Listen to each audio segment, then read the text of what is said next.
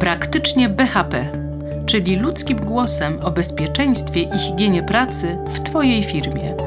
Wypadki przy pracy, ergonomia, obowiązki i odpowiedzialność pracodawcy, kontrola Państwowej Inspekcji Pracy. Jednym słowem, wszystko, czym nie masz czasu się zajmować. Zapraszam, Angelika Broniewska.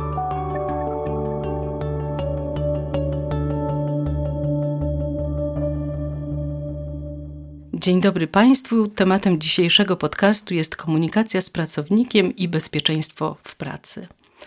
Według 96% respondentów dbanie o dobre samopoczucie pracowników jest obowiązkiem firmy, ale aż 79% z nich przyznaje, że well-being nie jest częścią modelu ich pracy. Jaki związek ma dobre samopoczucie pracowników z bezpieczeństwem w pracy i co ma do tego komunikacja między pracodawcą a pracownikiem? Myślę, że powiązania są ogromne. Jeśli pracujemy w miejscu, w którym czujemy się bezpiecznie w kontaktach z pracodawcą, mamy odpowiednią komunikację z nim, wówczas możemy również zadbać o bezpieczną organizację pracy. Możemy komunikować bez obaw pracodawcy o wszelkich nieprawidłowościach, zagrożeniach, zaniedbaniach i potrzebach na przykład przy okazji przygotowywania lub aktualizacji oceny ryzyka zawodowego na naszym stanowisku. Jak tworzyć takie warunki pracy? Spytam o to naszego gościa, panią psycholog Agatę Ptasznik. Dzień dobry. Dzień dobry. Wiele mówi się ostatnio o dobrym samopoczuciu pracowników, ale czy można na nie liczyć tam, gdzie pracodawca nie potrafi komunikować się ze swoimi pracownikami?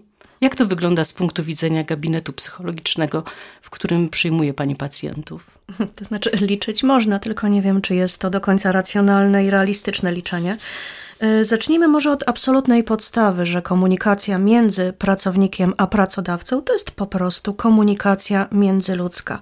Oczywiście jest ona obciążona różnymi dodatkowymi e, znaczeniami. Proszę zwrócić uwagę, że jeżeli mówimy o relacji pracownik-pracodawca, dochodzi tutaj pozycja zależności, dochodzić może pozycja siły, dochodzić może ze strony pracownika e, chęć zyskania czegoś, więc w zasadzie można powiedzieć, że na wejście pewne rzeczy już są inne niż w normalnej komunikacji międzyludzkiej.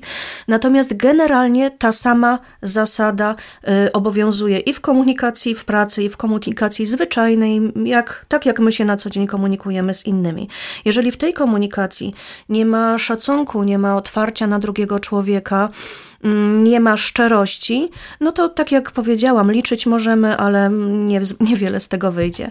Jest tu jeszcze jedna bardzo, bardzo istotna sprawa związana z yy, komunikacją, o czym często się zapomina, czyli nazywanie komunikowanie wprost swoich potrzeb i oczekiwań. Jeżeli y, my swoich oczekiwań nie skomunikujemy wprost, zostawiamy bardzo duże pole do interpretacji. A jak wiemy, interpretacja nie zawsze musi być y, prawidłowa, nie zawsze musi iść w tym kierunku, w jakim e, oczekujemy. Więc i ze strony pracownika, i ze strony pracodawcy otwartość, szczerość jasne komunikowanie potrzeb, jasne komunikowanie pewnych rzeczy, naszych oczekiwań jest absolutną podstawą, tak jak w każdej innej e, komunikacji międzyludzkiej. Czyli dbanie o komunikację z pracownikiem no jest częścią tworzenia atmosfery sprzyjającej bezpieczeństwu po prostu. Absolutnie, prawda? absolutnie. Tak jak powiedziałam w każdej innej relacji, w miejscu, w którym nie możemy jasno komunikować swoich potrzeb, mamy e, obawy, że powiedzenie czegoś wprost może rodzić dla nas negatywne konsekwencje, łącznie z utratą pracy. No a praca, jak wiadomo, jest bardzo istotną częścią życia każdego dorosłego człowieka.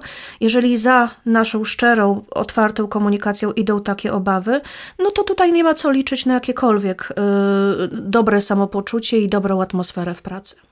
No właśnie niektórzy pracodawcy stosują ciągle takie przestarzałe narzędzia, zastraszają, poniżają, odmawiają należnego urlopu, nie dbają o podwyżki i w ogóle godziwe wynagrodzenie nadgodzin na przykład. No lista jest długa, ale proszę powiedzieć, czy po takim wstępie, jak wymieniłam, pracodawca ma szansę na odbudowanie relacji z pracownikiem? Czy pracownicy są jeszcze w stanie zaufać takiemu pracodawcy, który właśnie tak zaczął z nimi współpracę?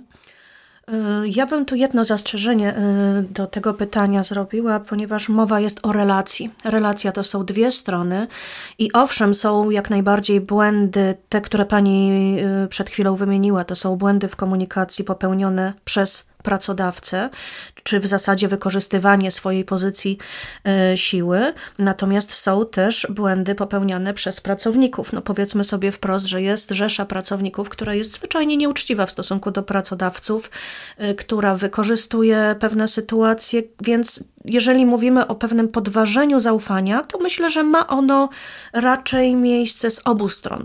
Także ja bym się skupiła na zbudowaniu dobrej relacji z obu stron, nie tylko naprawianiu ze strony pracownika, e, pra, e, pracodawcy, przepraszam. E, natomiast wracając do meritum,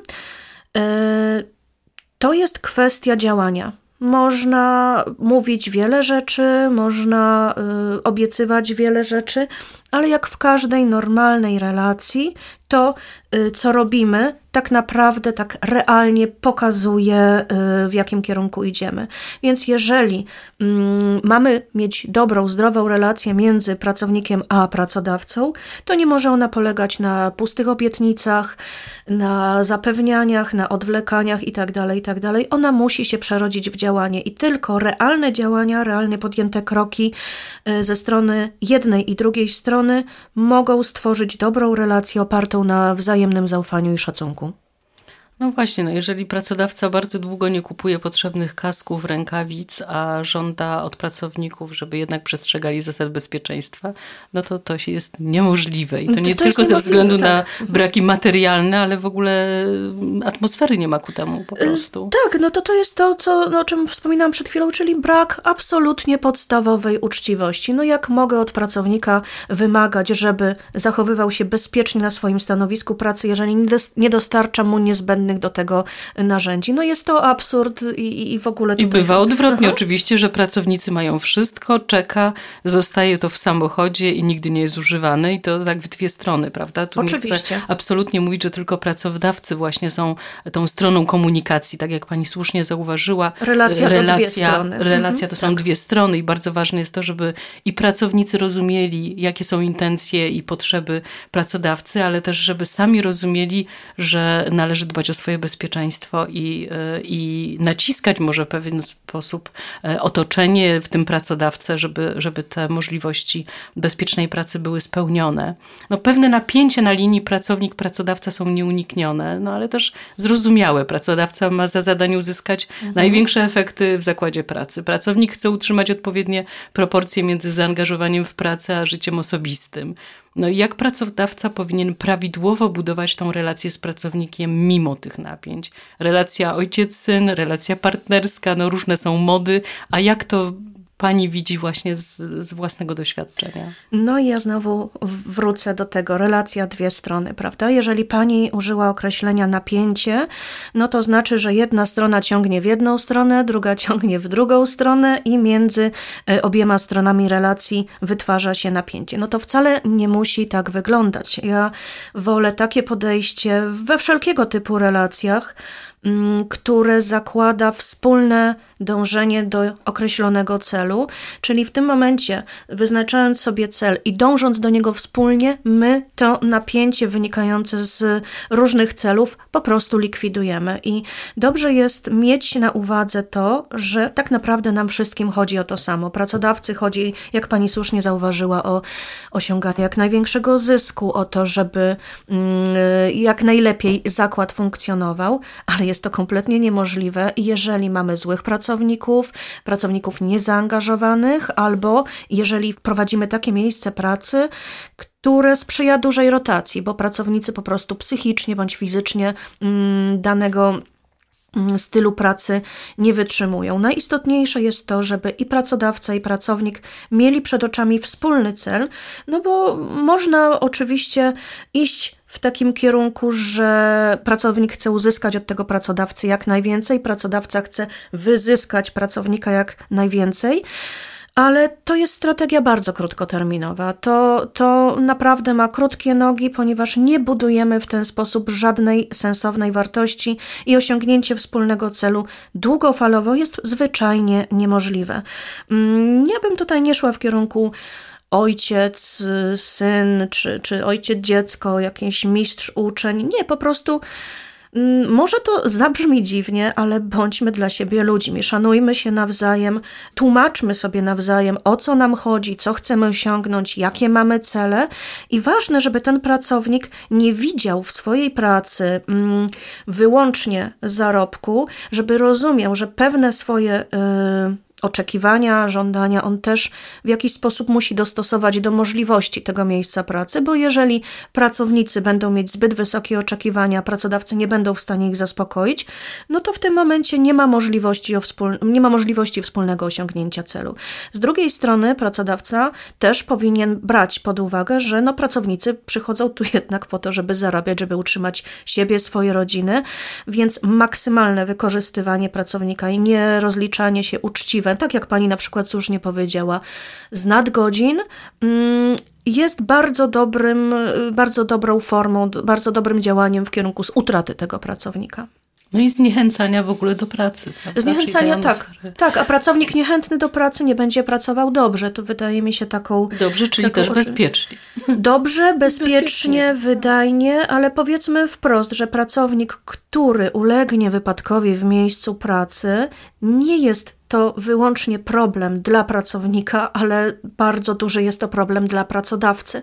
To trzeba mieć ciągle z tyłu głowy, więc tworzenie miejsca pracy, w którym e, te zasady zachowania bezpieczeństwa nie są przestrzegane, ponieważ nie ma do tego zachęty, bądź umówmy się, są one wprowadzane w taki sposób, że są wręcz niemożliwe do wykonania, e, jest strategią, która mm, się doskonale sprawdzi przy tworzeniu problemów, a chyba nie o to nam chodzi. No właśnie, to też ja to tak widzę, że e, bardzo śrubujemy czasami e, wymagania wobec pracownika i jednocześnie nakładamy na niego obowiązek dbania o bezpieczeństwo i tutaj musi być e, komunikacja z pracodawcą, pomiędzy pracodawcą i pracownikiem, co jest możliwe, co nie jest przy takich normach do wykonania, mhm. czy jest możliwe również jeszcze dbanie o to, co spowalnia pracę, bo jednak dbanie o bezpieczeństwo to jest często czas, który trzeba poświęcić na założenie różnych rzeczy, zdejmowanie, założenie. Czasami to nie jest tak, że się rano założy i wieczorem zdejmuje coś, tylko trzeba kilka razy czy kilkadziesiąt w ciągu procesu pracy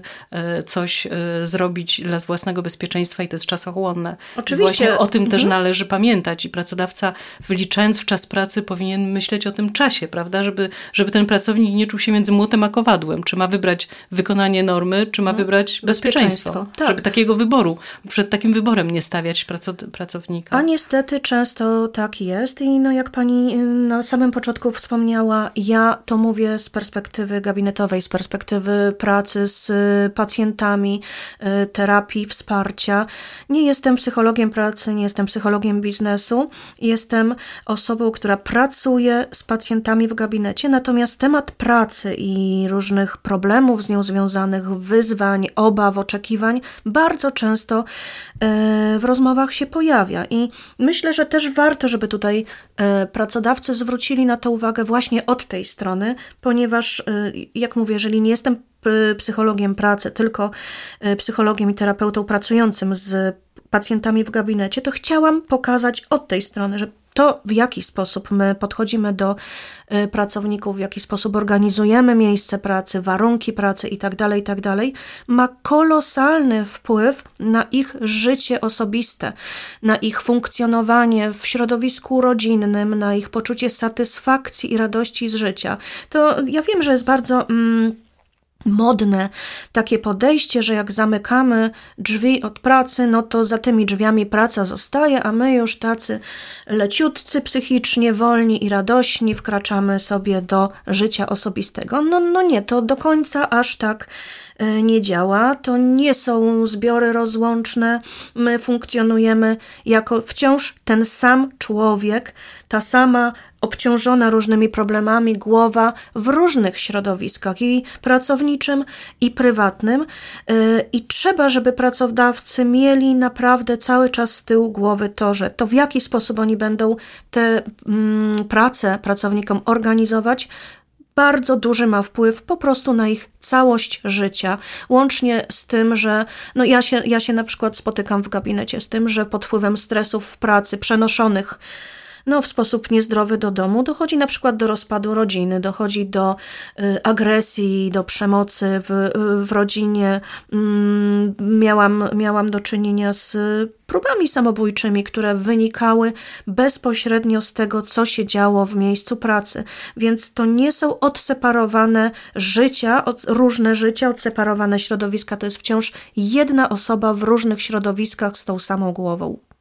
No więc właśnie, czyli Pracodawca ma obowiązek zapewnić pracownikowi bezpieczne i higieniczne warunki pracy. No to na czym Pani zdaniem tak ogólnie powinny opierać się higieniczne warunki pracy w zakresie higieny psychicznej?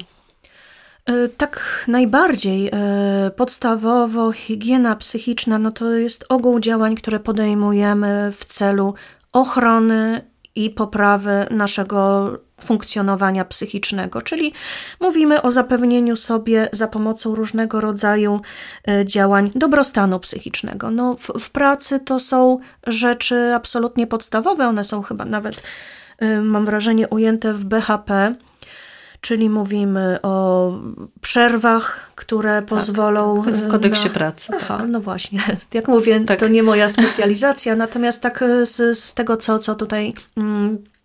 Pacjenci w gabinecie opowiadają, więc no, to higiena psychiczna to na pewno są przerwy w pracy, na pewno jest urozmaicenie yy, działań, bo niewiele osób ma taką wytrzymałość psychiczną, żeby znosić rutynę. Oczywiście są zawody, które muszą pracować na rutynie, y, na przykład y, zawód kontrolera ruchu lotniczego. To jest rutyna, to jest kółko powtarzanie tego samego, ale tu już trzeba mieć odpowiednie predyspozycje psychiczne, żeby na tym samym poziomie koncentracji, uwagi być w stanie równie dobrze wykonywać swoje obowiązki. To, to, ale to nie są liczne zawody, umówmy się.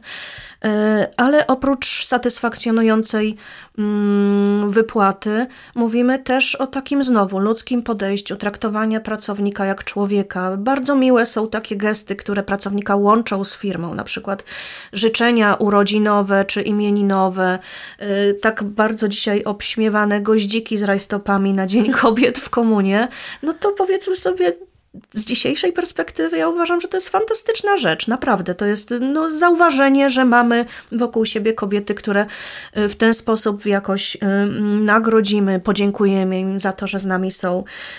Y, nie wiem, czy dawano coś na Dzień Mężczyzn, chyba nie. Chyba nie, wówczas chyba nie. nie pamiętam takiego Boże, rytuału. Cóż za dyskryminacja. Właśnie, właśnie z tego powodu mhm. chyba niektórzy teraz nie są za 8 marca, ale to jest już kwestia no, indywidualnego ale czemu likwidować? spojrzenia. Czemu likwidować? Dodajmy w takim takim razie. Ja też tak uważam, że można dodać i, i, i będzie to wspaniałe, jak będziemy mieć 9 marca, Dzień Mężczyzny. Chyba, chyba jest, chyba jest jakaś data. Tylko żebyśmy go zaczęli wreszcie świętować. O to prawda? chodzi. Jeżeli dajemy kobietom, no to w ramach prawda, polityki antydyskryminacyjnej dajmy też mężczyznom, prawda?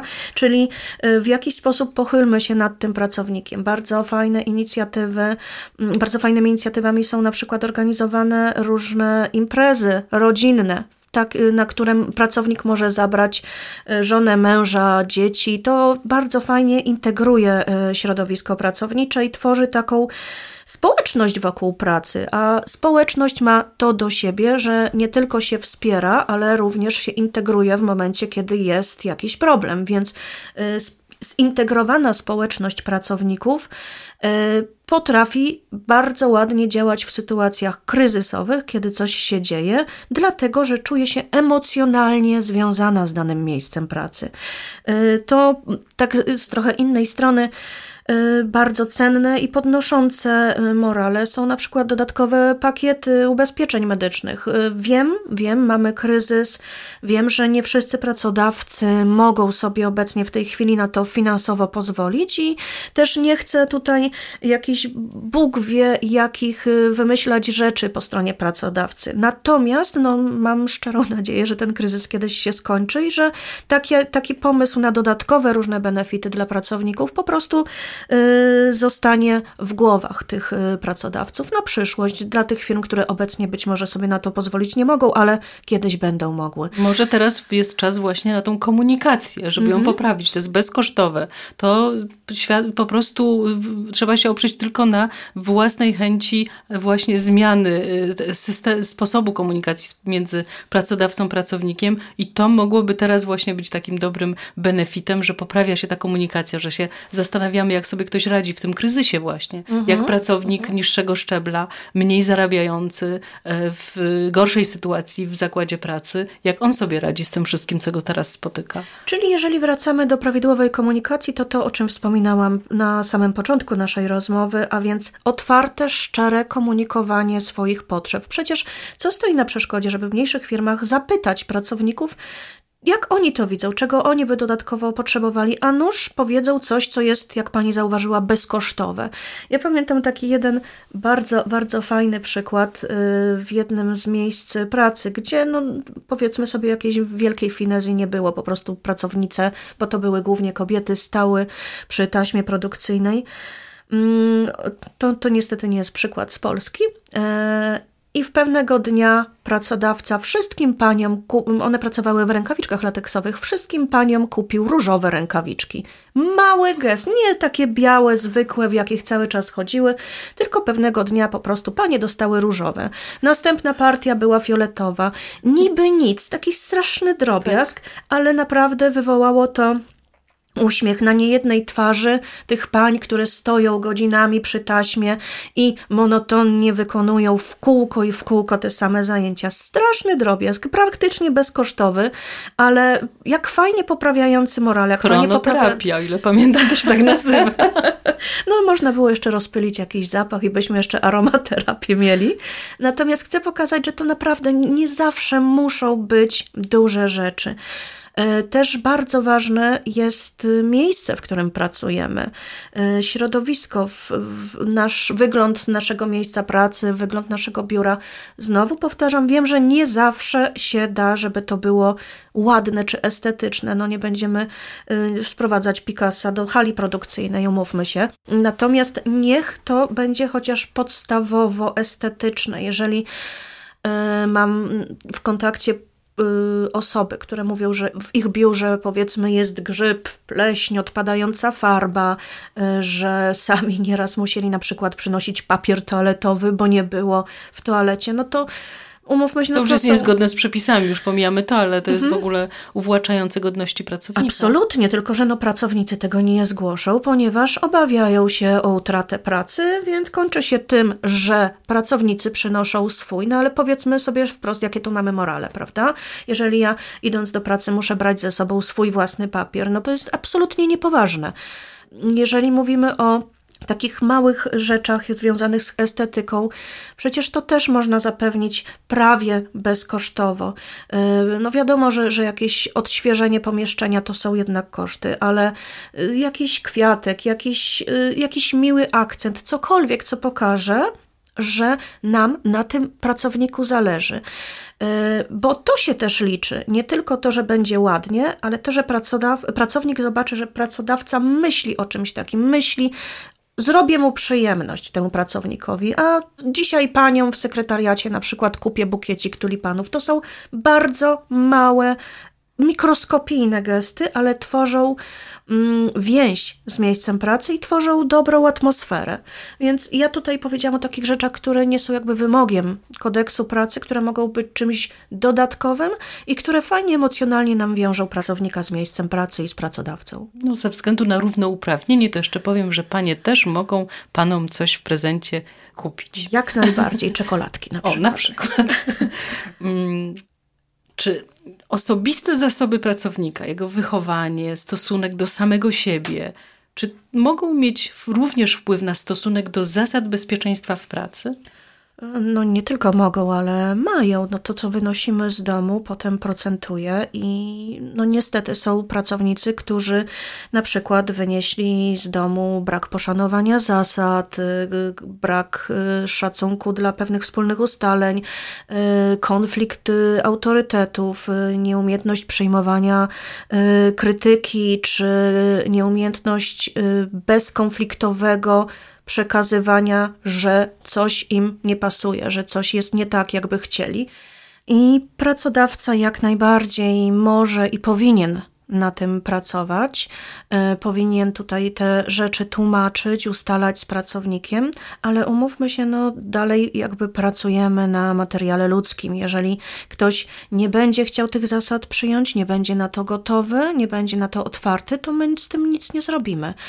To jest troszkę tak jak z udzielaniem pomocy. Nie pomożemy nikomu na siłę, jeżeli nie będziemy mieć przestrzeni, żeby tę pomoc e, dostarczyć, to skończy się wyłącznie na naszych chęciach i nieskutecznych próbach. Tak więc bardzo zachęcam pracodawców do tego, żeby w ten sposób rozmawiali z pracownikami, pokazywali im, tłumaczyli przede wszystkim, z czego wynikają pewne ustalenia, e, z czego wynikają pewne zasady, normy, że one nie są bez sensu, ale mają coś e, na celu, mają jakieś zadanie.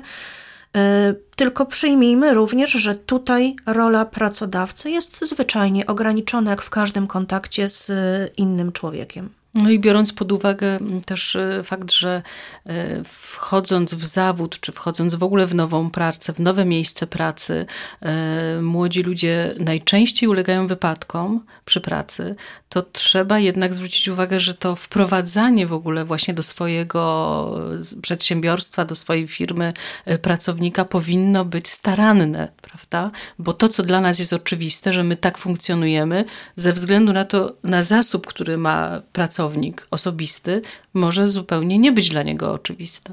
Nie tylko może nie być oczywiste, ale może być na początek po prostu niezrozumiałe. Pewne rzeczy rozumie się w miarę nabywania doświadczenia, tylko że w niektórych wymiarach my nie możemy sobie na to pozwolić, żeby pracownik nabywał doświadczenia i nie daj Bóg uczył się na własnych błędach, bo jego błąd to będzie wypadek przy pracy i obie strony będą tutaj mieć problem.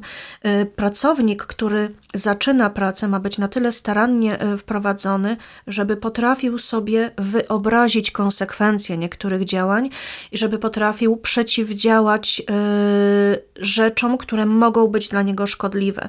I to jest jednak już głównie po stronie pracodawcy. Oczywiście zdarzają się ludzie, którzy mają, że tak powiem, ograniczoną wyobraźnię, nie do końca potrafią przewidzieć konsekwencje własnych działań. E, natomiast no to już będzie po stronie pracownika. Zadaniem pracodawcy jest jak najstaranniejsze wytłumaczenie, skąd biorą się te przepisy, czym może grozić ich nieprzestrzeganie i jak poważne mogą być konsekwencje dla obu stron. E no załóżmy, że zdarzył się wypadek w pracy. W jaki sposób powinien zachowywać się pracodawca wobec pracownika, który uległ wypadkowi przy pracy? Na co powinien zwrócić szczególną uwagę? Mm, no, ponieważ mówimy o człowieku, no to tu chyba najbardziej istotne jest wsparcie i empatia.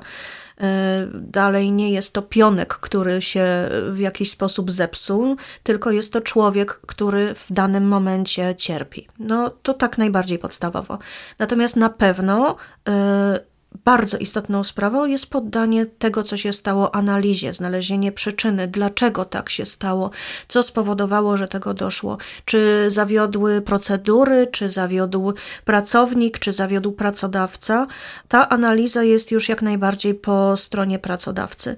Y, po analizie natomiast y, na pewno dobrą praktyką jest udzielenie wsparcia takiemu pracownikowi w jak najbezpieczniejszym powrocie na dane stanowisko. Być może potrzebne będzie kolejne szkolenie, być może będzie potrzebna y, rozmowa jakoś doprecyzowująca pewne rzeczy.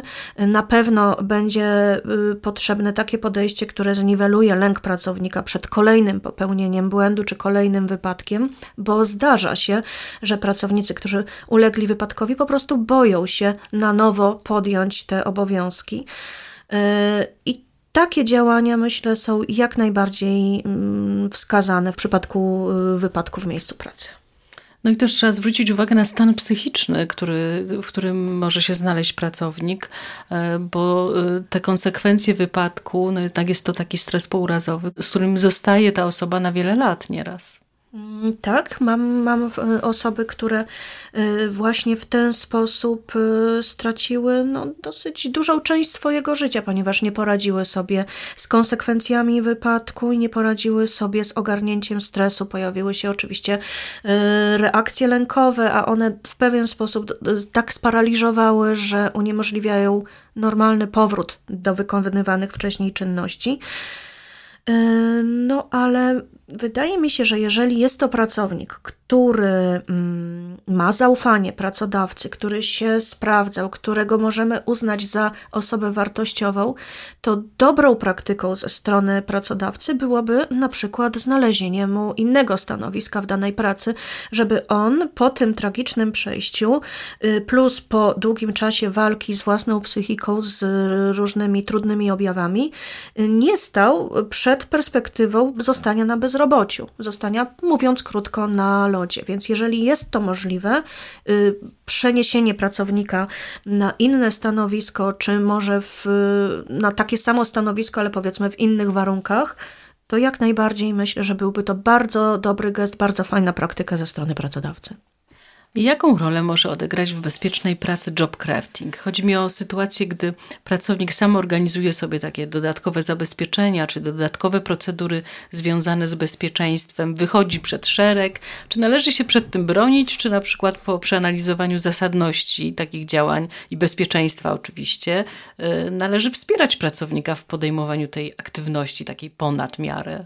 Wspierać, wspierać i jeszcze raz wspierać, bo to jest w ogóle fantastyczna sprawa ponieważ pokazuje zaangażowanie pracownika. Pracownik, któremu się chce, będzie w taki sposób pracował, żeby być jak, żeby pracować jak najlepiej, żeby być jak najbardziej wydajnym, żeby dostosować swoje stanowisko pracy do swoich możliwości, żeby ta praca była jak najlepsza. I w momencie, kiedy pracownik sam wykazuje się inicjatywą, no to nie ukrócajmy tego, o ile oczywiście nie jest to inicjatywa sprzeczna z BHP, z, z prawem pracy i tak dalej. E, druga rzecz, tak bardziej od strony psychologicznej, w momencie, kiedy my sami niejako nie tylko organizujemy, ale no też może trochę modyfikujemy swoje stanowisko pracy, E, daje nam to poczucie sprawstwa i poczucie kontroli. To jest rzecz absolutnie bezcenna, bo e, jeżeli przychodzimy do pracy, w której mamy poczucie kontroli, mamy też poczucie kompetencji, mamy poczucie sprawstwa, e, to nam się do tej pracy chce wracać i nam się po prostu zwyczajnie chce pracować. Natomiast jeżeli jesteśmy na stanowisku, gdzie po prostu nie mamy żadnego wpływu na to, co robimy. Y, widzimy pewne utrudnienia, widzimy rzeczy, które moglibyśmy zmienić, żeby nam było łatwiej, ale no, do pracodawcy jakby to z różnych powodów nie dociera, to w sposób oczywisty motywacja do pracy spada. No a pracownik niezmotywowany to pracownik niewydajny, więc po co nam to? I no niestety nie, nie, nie przestrzegający też BHP. Oczywiście. Zasad BHP, bo to jest jedno ze sobą, co się łączy ze sobą. No powstaje pytanie po co? Po co się mam wysilać? Po co mam coś z siebie dawać, e, jeżeli i tak na nic nie mam wpływu? Więc jak najbardziej e, należy takie inicjatywy chwalić, dopieszczać takiego pracownika. A przy tej okazji, tak mi się akurat skojarzyło, ja bym na jeszcze jedną rzecz y, zwróciła uwagę, to tak trochę do początku naszej rozmowy, czyli y, kwestia komunikacji.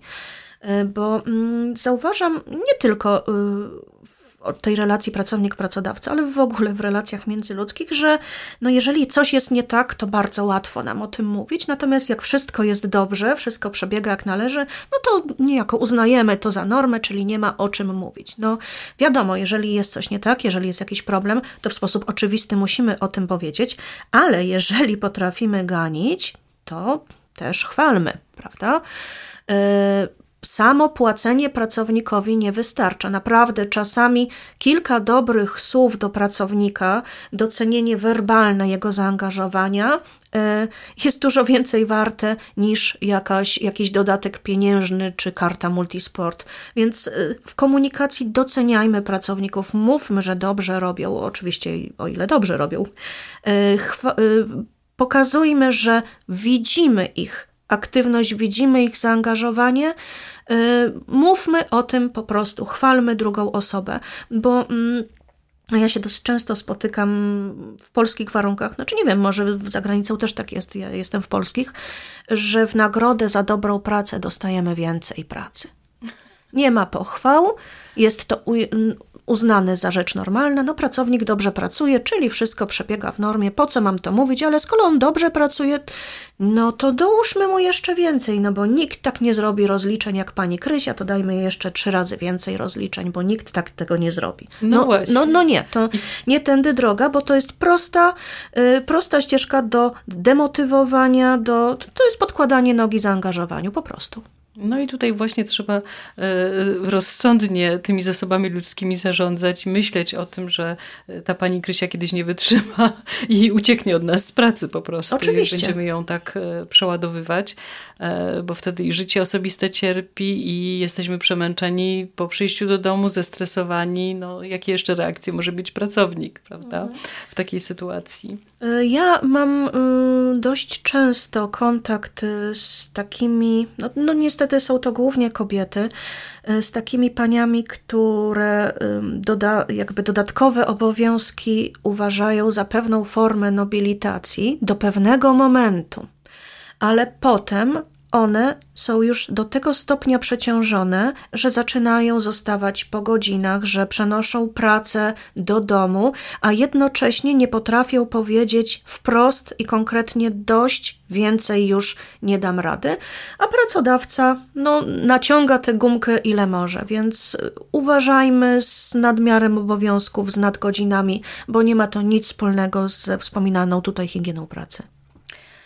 Reasumując, jeśli nie mamy prawidłowej komunikacji między pracodawcą a pracownikami, jeśli well-being jest tylko na papierze, nie możemy liczyć ani na szczerość, ani na przestrzeganie przez pracowników zasad bezpieczeństwa, ani na wydajną pracę. Pracownicy będą uciekać od obowiązków chociażby w chorobę. Według Harvard Business Review skutki złego stanu zdrowia pracowników kosztują tylko firmy amerykańskie 225 miliardów dolarów rocznie. Czy stać nas na złą komunikację z pracownikiem? Dziękuję Państwu za uwagę. Naszym gościem była dzisiaj pani psychologa Agata Ptasznik. Bardzo dziękuję za poświęcony czas. Dziękuję serdecznie. Ty też możesz zostać partnerem podcastu. Może jest temat, który Cię interesuje. Borykasz się z problemami w zakresie BHP i nie możesz znaleźć nigdzie odpowiedzi, jak sobie z nimi poradzić? Spróbujemy Ci pomóc napisz do nas na adres biuromałpaipomocni.pl. Jeśli podoba Ci się to, co robimy, wesprzyj nasze działania. Jesteśmy na patronite.pl ukośnik fundacja i pomocni.pl. Każda wpłata jest jak głos za. Potrzebujemy tego jak wody i powietrza. To dodaje nam sił. Pozdrawiam i do usłyszenia. Podcasty stanowią część kampanii Bezpieczeństwo czy szaleństwo.